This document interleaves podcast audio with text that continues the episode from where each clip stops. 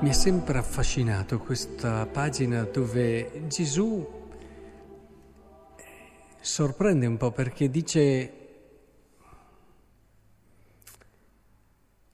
chi ha, a chi ha sarà dato, ma a chi non ha sarà tolto anche ciò che crede di avere.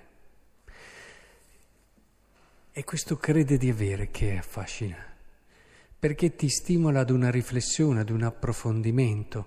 E allora proviamo a vederlo nel quadro di tutto il Vangelo di questa sera, dove si dice prima di tutto che dobbiamo risplendere.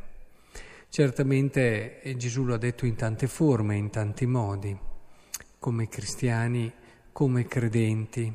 Oggi in questo bellissimo momento di ringraziamento per l'anniversario di questi sposi, eh, certamente anche nell'amore come famiglie dobbiamo risplendere nel mondo. Ognuno di noi è chiamato a brillare, ma allora dobbiamo ostentare, dobbiamo mostrarci, dobbiamo far vedere quelle cose belle che operiamo ogni giorno. Non c'è mica bisogno, c'è mica bisogno. Ce lo dice subito dopo. Non c'è nulla di segreto che non sia manifestato, nulla di nascosto che non sia conosciuto e venga in piena luce. Quindi non c'è mica bisogno di far vedere quello che facciamo.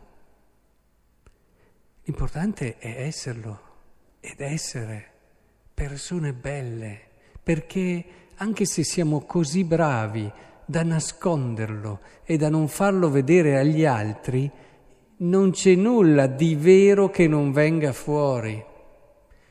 È inutile anche quando le vere e belle testimonianze sono quelle che nascono da uno spirito umile, da uno spirito semplice, da uno spirito che non ci tiene a far vedere le cose che fa, non ci tiene a mostrare le sue virtù, non ci tiene, ma ci tiene ad esserlo virtuoso e bello e fa di tutto per esserlo.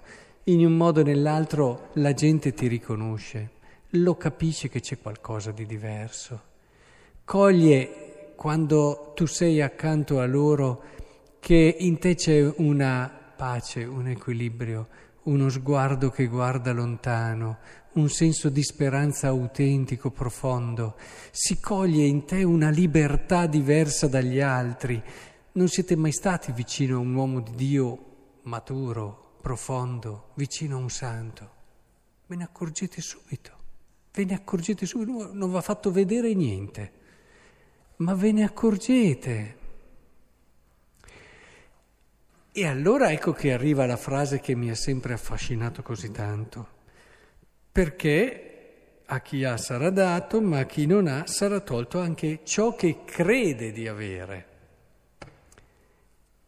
Per essere, per avere quello spessore, quell'autenticità e quella verità che alla fine, anche se tu non fai nulla, viene fuori, conquista il mondo, illumina il mondo, salva il mondo in Cristo, certamente è importante aver chiaro questo. Noi possiamo avere tante cose, ma non le abbiamo.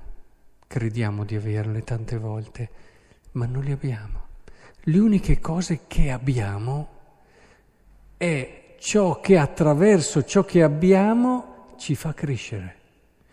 E ciò che attraverso ciò che abbiamo migliora la nostra persona e ci apre ad un orizzonte, ci mantiene in vita, ci permette di eh, avere tutto quello che in un qualche modo ha una persona che voglia vivere fino in fondo la sua umanità e il suo essere credenti. Se poi dopo la guardiamo in un orizzonte più cristiano, alla fine lo vediamo bene quando facciamo i funerali.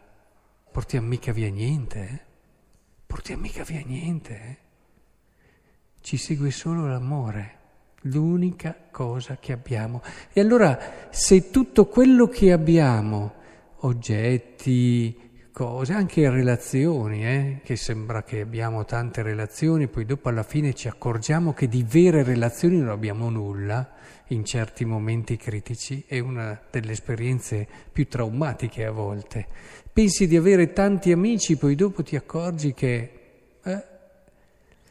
Ecco, allora tutto quello che pensiamo di avere, che crediamo di avere, noi ce l'abbiamo nella misura in cui lo viviamo per quella crescita, quel uscire anche da noi stessi, per entrare nella logica dell'amore. Se uno ha tante cose, se le tiene per sé non le ha, ma non le ha, le ha già perse. Può accumulare dei patrimoni folli, ma non ha nulla.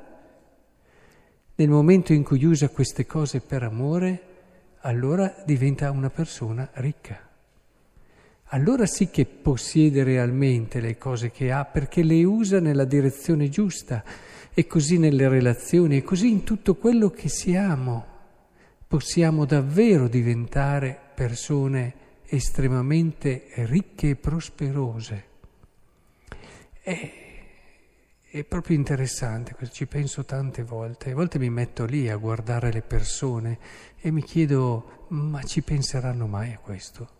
Soprattutto a volte persone che vedo che sono ben contente di avere tante cose e, e, si sentono anche migliori perché hanno tante cose, ma io invece penso, ma, ma si rendono conto a volte le cose ci distolgono vera, dal, dal vero possesso, dal vero crescita, ci portano fuori di noi, a volte il più aver cose diventa motivo di ansia, di preoccupazione, di agitazione.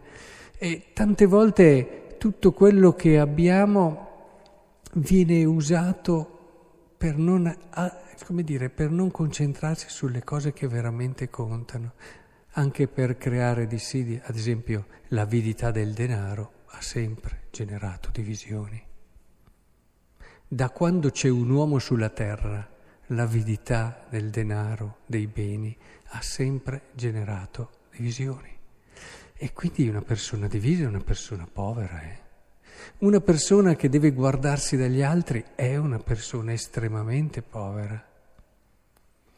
Una persona che non ha niente, pensate a un San Francesco, ma pensate anche più vicino a noi, tante persone che conosciamo molto più umili e molto più semplici, che però hanno tantissimo amore intorno a sé e tantissima gratitudine intorno a sé.